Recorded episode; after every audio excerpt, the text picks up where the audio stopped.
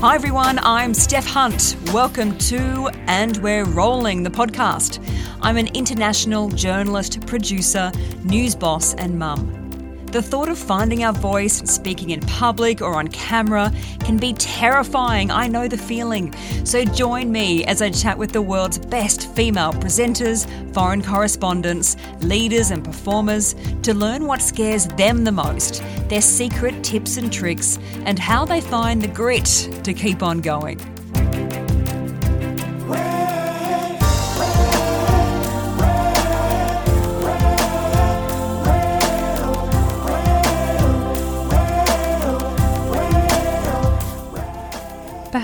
It's coming through a global pandemic, or the rising cost of living, or the passing of the great leader and monarch, Queen Elizabeth II.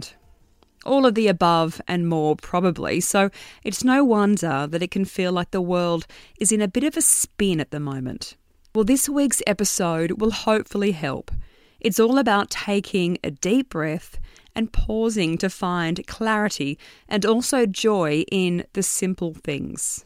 Practicing simplicity and the easy, small steps you can take and brave choices you can make for a life less distracted. Jodi Wilson is an author, photographer, and mother of four who has not only written the book, but has made her own life changing decision to flip everything about the way her family lives. In the midst of the rush and the race of everyday life and saving for a house deposit in a soaring property market in a suburb she didn't really feel connected to anyway, Jodi felt frustrated and complacent. She felt unmotivated, uninspired, and frankly, quite angry. She knew something big had to change. It was a gamble, but Jodi and her husband sold most of their belongings, spent their hard earned house deposit on a car and a caravan, and packed up their four kids to travel Australia. I really love this chat with Jodi, who now happily lives with her family near the beach in Tasmania. There's no nagging or preaching. Instead, Jodi gently reminds us about the value in owning less reconnecting with nature, respecting those dreams tucked away inside brewing, and observing tiny moments of joy that prove we don't need a lot to live well. Jodi, I'm just going to take three deep breaths here. I've just come in as a hot mess. Be where you are, be where you are. Words of, of wisdom that, that you write about in your book, which lives nice, just nicely on my bedside stand. Such a beautiful book. Let's start with your big life change, which mm. involved selling most of your belongings, packing up your family, the four kids, a family of six, to travel in a caravan around Australia. Can you just set the scene of what your life was like before you made that big decision or, or as you were making that big life change? So, my eldest was nine, um, and my youngest was 11 weeks old. And my partner was working in the film industry and commuting to Sydney quite regularly from the New South Wales Central Coast. Uh, we were living in a house that I really didn't like. we were renting a house in the suburbs. Um, I would drive the two oldest kids to school. I'd drive the three year old to preschool. I'd come back home. The house was full of all the stuff of family life. I was trying to work as a freelance writer. Um, and I just remember standing in the kitchen one night and going, "This, if I don't get off this path, we're just going to keep going, and this mm. doesn't mm. feel right." And it kind of, I just realised that it went against everything that I believed because I didn't believe in spending all my days just rushing around and just feeling like I just could never ever keep up and I could never ever find my ground and I could never ever find that space between, you know, that quiet yeah. space. Um, and granted, I had four children, but I just knew in my heart that it just wasn't, it wasn't intuitively right for me as a woman and a mother and for us as a family. Um, and so when my eldest son was doing a school performance. Um, he was on the stage and um, it was a auditorium, And this is how I open the book describing this moment. Um, and he was doing a class performance based on Alison Lester's picture book, Are We There Yet? which is the true story of her family that campervaned um, around half of Australia for, for uh, I think it was six months. Um, it's an amazing picture book. If you've got children, I highly recommend it. It's beautiful. Um, yeah, but um, Che, my eldest, was on the stage, and then I had Marigold, my youngest, on a in a sling on my chest, and it was like there was a very clear timeline in front of me, and I thought it really didn't feel that that long ago. It was Che that was the one on my chest, and how has it been almost ten years? Um, and you know, there's a beautiful quote by Gretchen Rubin that says, you know, that the days are long, but the years are short. And it just mm. really resounded with me in that moment. And so he was doing this play, and my partner Daniel turned to me and he said, We could do that. We could do that road trip around Australia. And I just, it was like my, my intuition got in before my consciousness could because I just said yes. And he looked at me really, really puzzled and kind of shocked because I was someone that had always liked to have a plan, liked to know what was coming next, hated surprises, um, and would get quite, um, yeah, just really fearful about any kind of change at any kind of massive life decision. Mm. Um, but I think at that time in my life, my my complacency or my fear of complacency grew bigger than my fear of change, and I realized that if we didn't make this massive 180 turn, because we were, we'd had, you know, we had saved for seven years, we had a hundred grand, we were going to buy a house, but house prices were soaring, and I was totally uninspired by what we were seeing, and I just thought, no, this is we've just got to do this. And so I tucked all the kids into bed that night, and Daniel started looking at caravans on Gumtree. And we'd never caravaned or camped before in our life. Like, it's not mm-hmm. as if we mm-hmm. had spent like one weekend a month caravanning yeah. or camping. Like, this is totally new for us.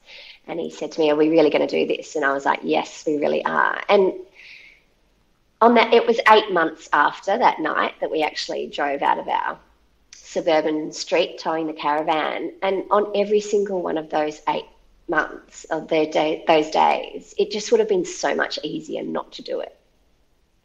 Would have been so much easier because it was just, it was so hard packing up.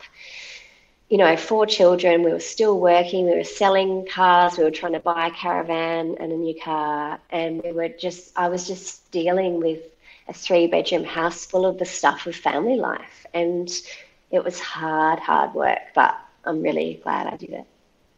And you write about feelings of, of frustration and complacency. You write that you were unmotivated, uninspired, and frankly, quite angry, quite pissed off. Mm. I can I can I can relate to that. Where you you're, you're overwhelmed, you're exhausted, but you're still overwhelmed and underwhelmed at, at the same time. Yeah, and agitated. Yes, cranky. Really agitated. Yeah, yeah. and um, it just the way we were living wasn't sustainable. And I know we talk mm. about sustainability in regards to the earth, but we don't really often talk about it in regards to our human selves. And yeah. you know, we're not robots. We we naturally ebb and flow, um, and we need downtimes in order to be productive on our flow times.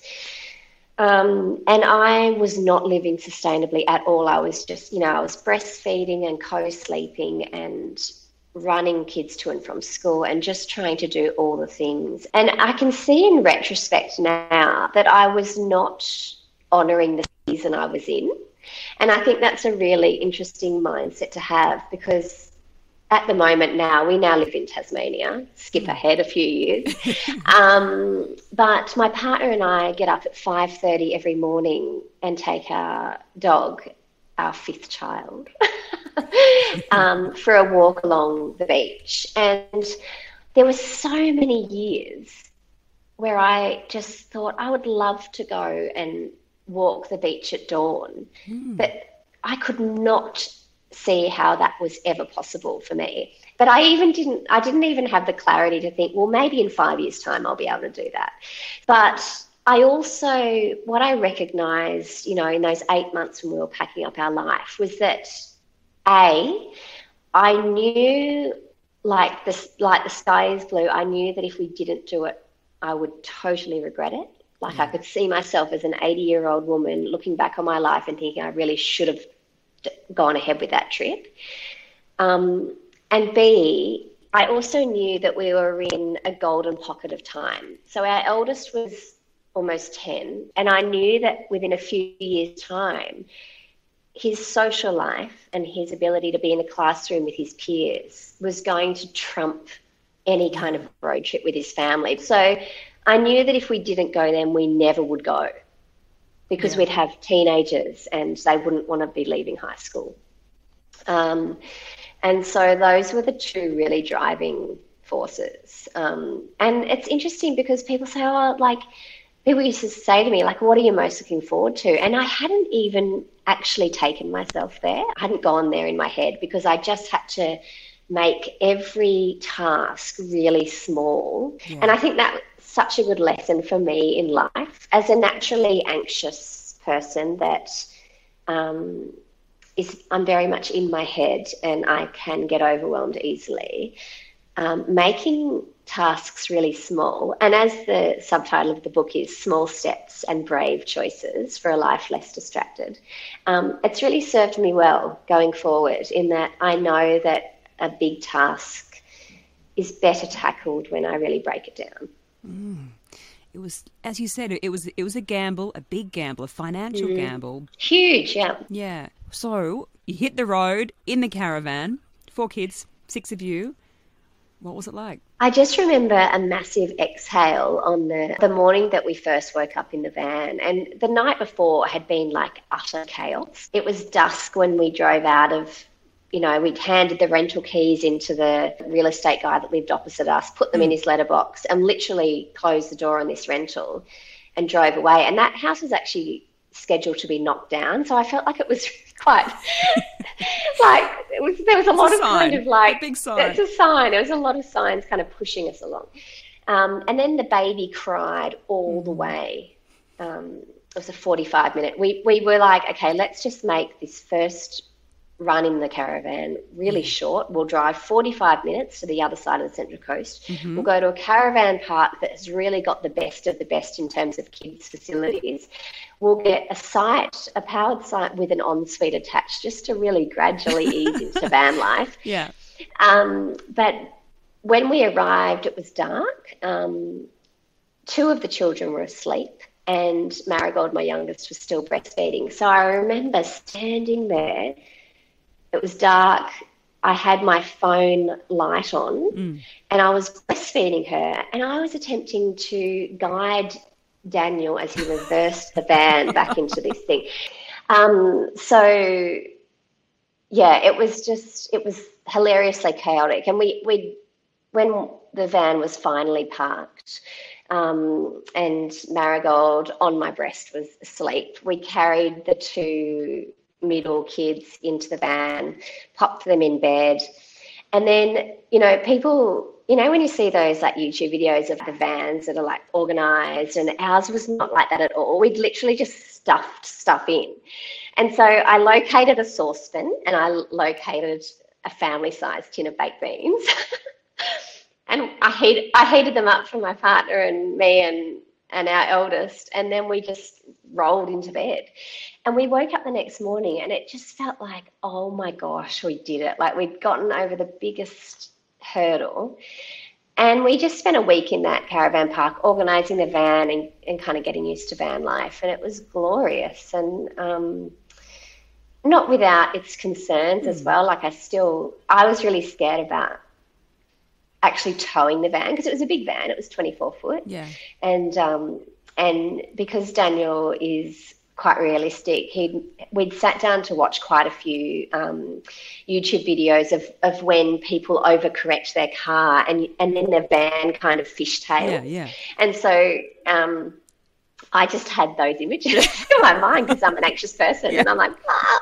but anyway, that never happened, and um, yeah, it was just the start I, I feel like it's it was just the start of a whole new life for us yeah. because it actually was. We ended up spending two and a half years on the road, and we knew that we because we lived so well with so little.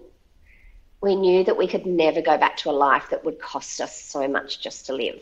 And so the Central Coast of New South Wales just got so expensive, even though our families live there, um, even though we'd grown up there.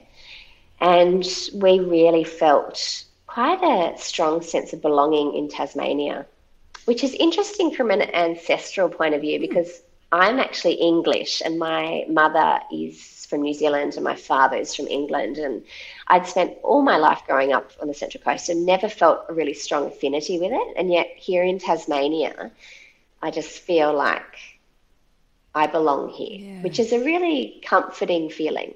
Um, it also offered us, there's a, I mean, we live rurally, we live on the northwest coast in a tiny little town.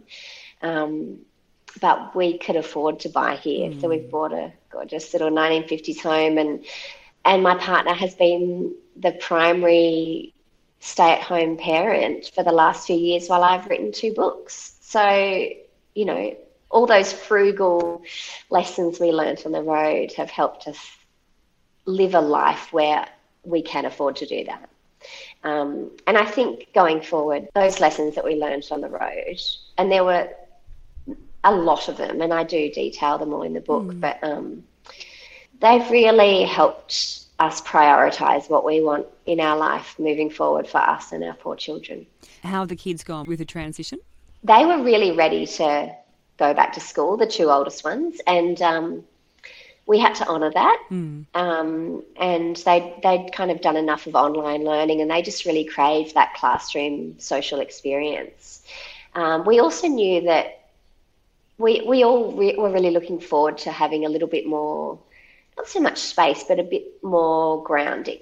Yeah. And so not always having to think about where we were traveling to next and where we were going to stay next and, and that kind of stuff. Because, you know, regardless of how or, or where you live, there's the work of life. And mm. that's no different in a caravan mm. on the mm. road.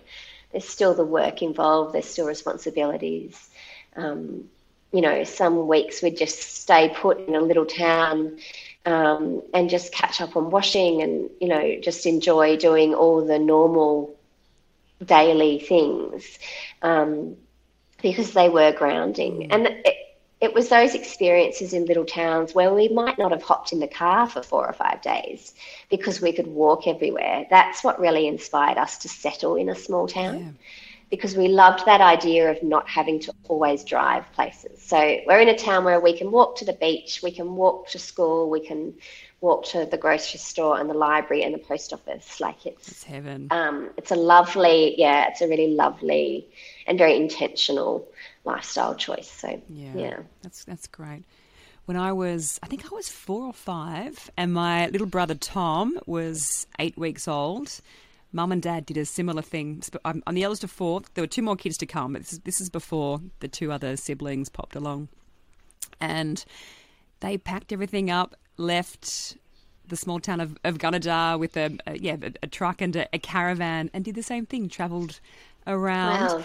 And they tell the funny story of um, that very first trip, the very first day they forgot to pack everything down inside the caravan. So pack mm. all the plates and saucepans in the kitchen.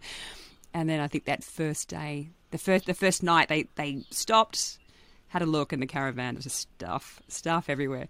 But they um, they continued the trip around Australia, and they just they always talk about it the the freedom, the space, the ability to just to stop and get out of the out of the race, out of the rush. Mm. I think I, I yeah. think I need that. I think I need that. This is calling me big time. It look, it's not for everyone, and I think when I was writing the book, I was very aware that ninety-eight percent of people reading the book were not going to sell all their belongings mm. and pack up to live on the road. Um, and I think that's why it was important to me, and important to me personally moving forward, because I knew I wasn't going to continue living in a caravan on the road either. Yeah. But what what what were those lessons that I learned on the road that ultimately are universal, mm. and they um, are relevant for people that live in high rises in the most urban environments to those that live rurally or in the suburbs or in towns. Um, there's a few of them. One, when you spend time in nature, so barefoot on the ground, when you actually step outside your house and look up at the moon, when you go swimming in the ocean, when you go hiking, nature really helps you put things into perspective. Um, and I'd spent all my motherhood encouraging my kids to go outside, mm. to play in the dirt, to not come in till dinner time, but I never gave myself that same advice. Yes. Um, and and what I discovered more than any amount of yoga that I've ever done, more than any amount of deep breathing or kind of relaxation practices, it was nature that was the biggest salve for my yeah. anxiety. Yeah. And it grounded me in a way that I never anticipated, which was really beautiful, but quite shocking as well if I compared what I was like six months into the trip compared to, you know, when I left. Um, and so I still do that now. I make sure that I, every single day, I'm out in nature. Yeah. So that was a really big lesson for me. The second one was that we don't need a lot to live well. You know, we live in a consumerist society and it's really hard to step off that path. Mm. But when you live in a caravan, everything you carry has to be considered for its purpose, its size, and its weight. Um, and, you know, if something that we needed broke on the road, we'd just pop into the local op shop to pick up a new one. Um, and we'd always been quite conscious consumers in that we'd always tried to buy secondhand and pre loved. Mm. But now it's just there's no questioning it. It's just what we do. Um, and it allows you to ultimately um, work less because you don't need to buy the things that you don't need. I think that's a bit of a sensitive issue at the moment because of the cost of living. I think everyone is challenged by that. Mm. Um, but that was another thing we learned is that when we do choose to live a bit more mindfully and frugally, and when we're not constantly. Like I stopped getting my hair done and stopped getting my nails done and all that kind of stuff. And I was like, wow, that's like hundreds of dollars a month I'm no longer spending. Um, and it just made me realize that weighing up work and time is a really good way of, of kind of figuring out what your priorities are. Mm. Do I want to work three hours to pay to get my nails done? I don't really think I do. That was really clear to me in a way that it kind of never had been before. The fourth one was that, that children don't need to be doing a lot of extra curricular activities. So for two and a half years, my children didn't do any swimming lessons, they didn't do any ballet, they didn't do anything. And we'd kind of consciously chosen to leave all those obligations mm. behind.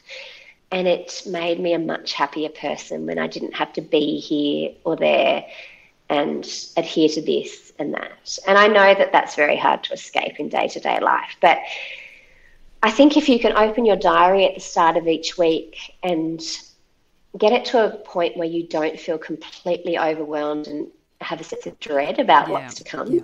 I think that will change ultimately your well-being and and don't be afraid to cancel things i think well because of this pandemic people are more flexible they have to be and you know, if you need to cancel a social obligation or move an appointment, then just do it. If it's something that you can't handle doing that week, that's it. Just do it. Yeah. And the fifth one was coming back to that idea of really asking yourself what's sustainable for you.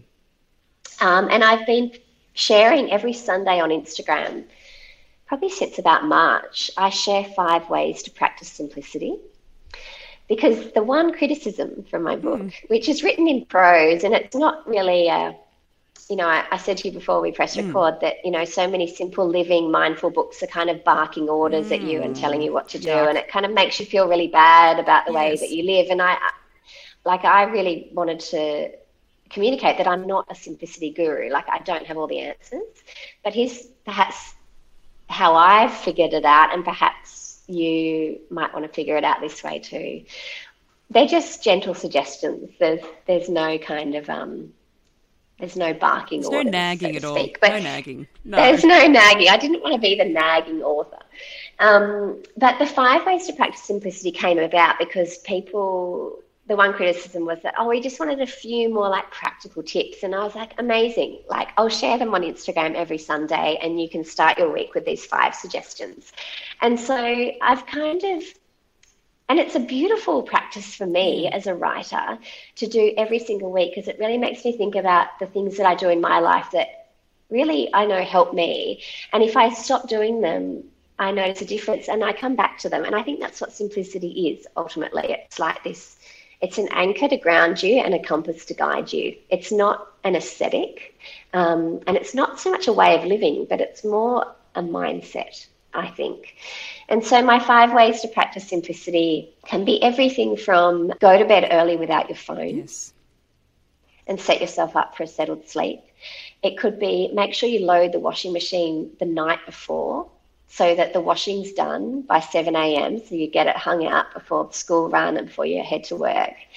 And it could be choose the easy option, which for many of us might be buying the takeaway instead of cooking dinner that night. And I think a lot of people, especially in that simple living space, it's like you've got to tick all these boxes and you've got to do all the environmentally friendly things, but that fails to recognize our mental well-being and emotional well-being in that scenario. And so, yes, some weeks I aim to use up every single last scrap of vegetables in my fridge so that I'm not wasting food. And the next week I look at all the food in the fridge and go, I can't cook tonight. We're buying takeaway.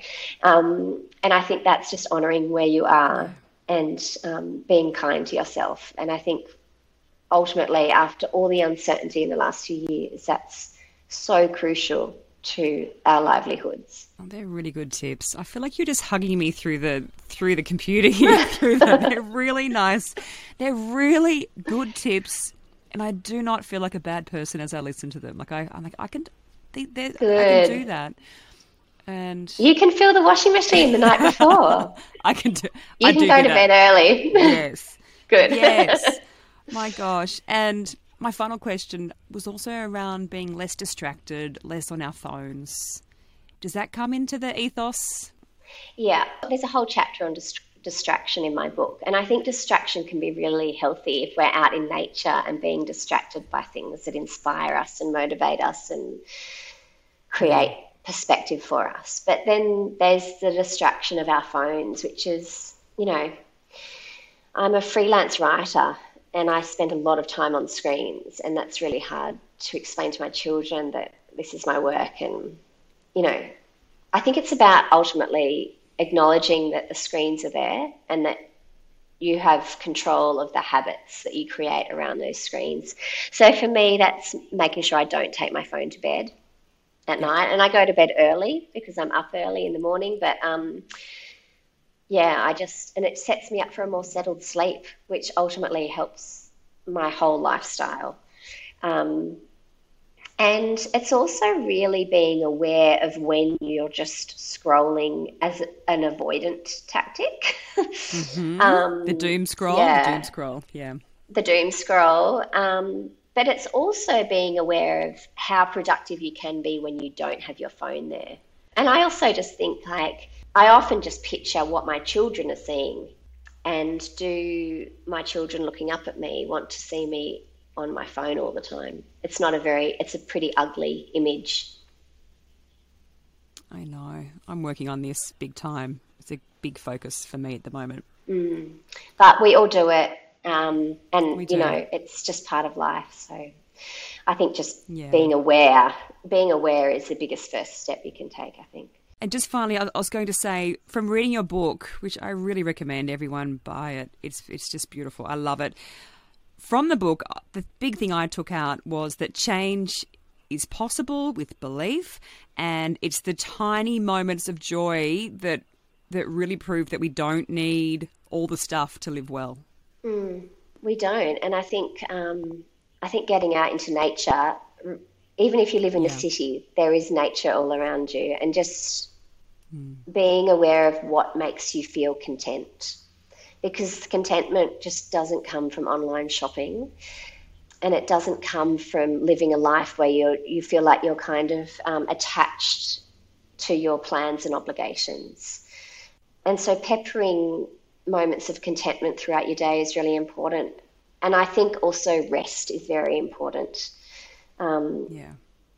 Rest is essential for productivity, and I think in a society that really values productivity against or above anything else, we really have to go against the grain there and, and say, you know, we need those winter seasons, those fallow seasons in order to be really abundant and fruitful in the seasons when we're most productive. Practicing simplicity it is a wonderful, wonderful read. It will stay on my bedside table. It's not going anywhere. And I can't wait for the new book too. I'm not sure if we're allowed to talk about that.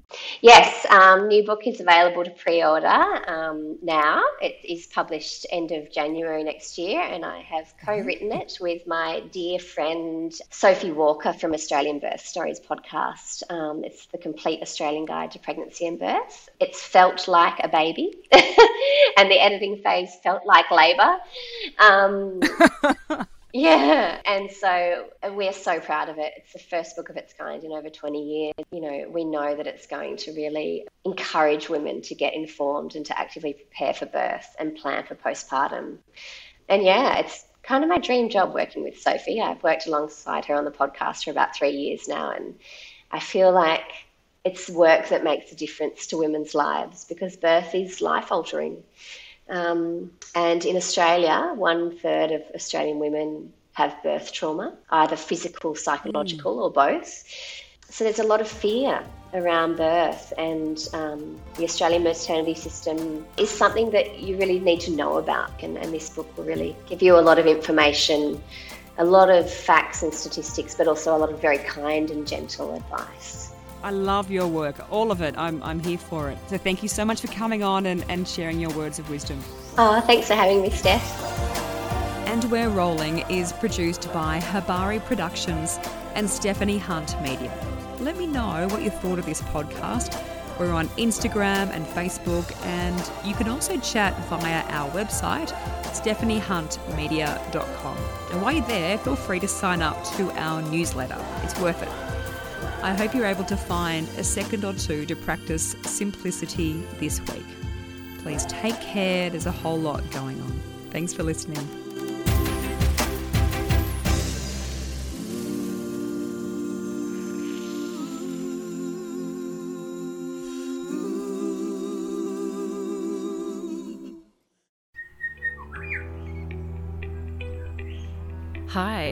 I'm Sky Manson, and my podcast, Company, tells the story of ambitious women in the bush. I never thought that I would end up back here, but I'm so excited. Thinking of my ideal morning being up again before everybody else, and often in the garden, often I have to say, still in my pajamas with my work boots on. I follow a lot of food influencers on Instagram Sky, and I kept seeing these American influencers constantly eating beef jerky and biltong. Our homes are our sanctuary. They're our restaurants, they're our cafes, they're our nightclubs, they're our everything produced and recorded from an office on my farm in New South Wales. The company podcast aims to celebrate the lives of women living and working outside of the cities in rural, regional, and remote Australia. For four seasons each year, Company is released weekly at 6am on a Thursday morning. Find the podcast, company, wherever you listen to your podcasts, and sign up to the newsletter at mansonandcompany.com.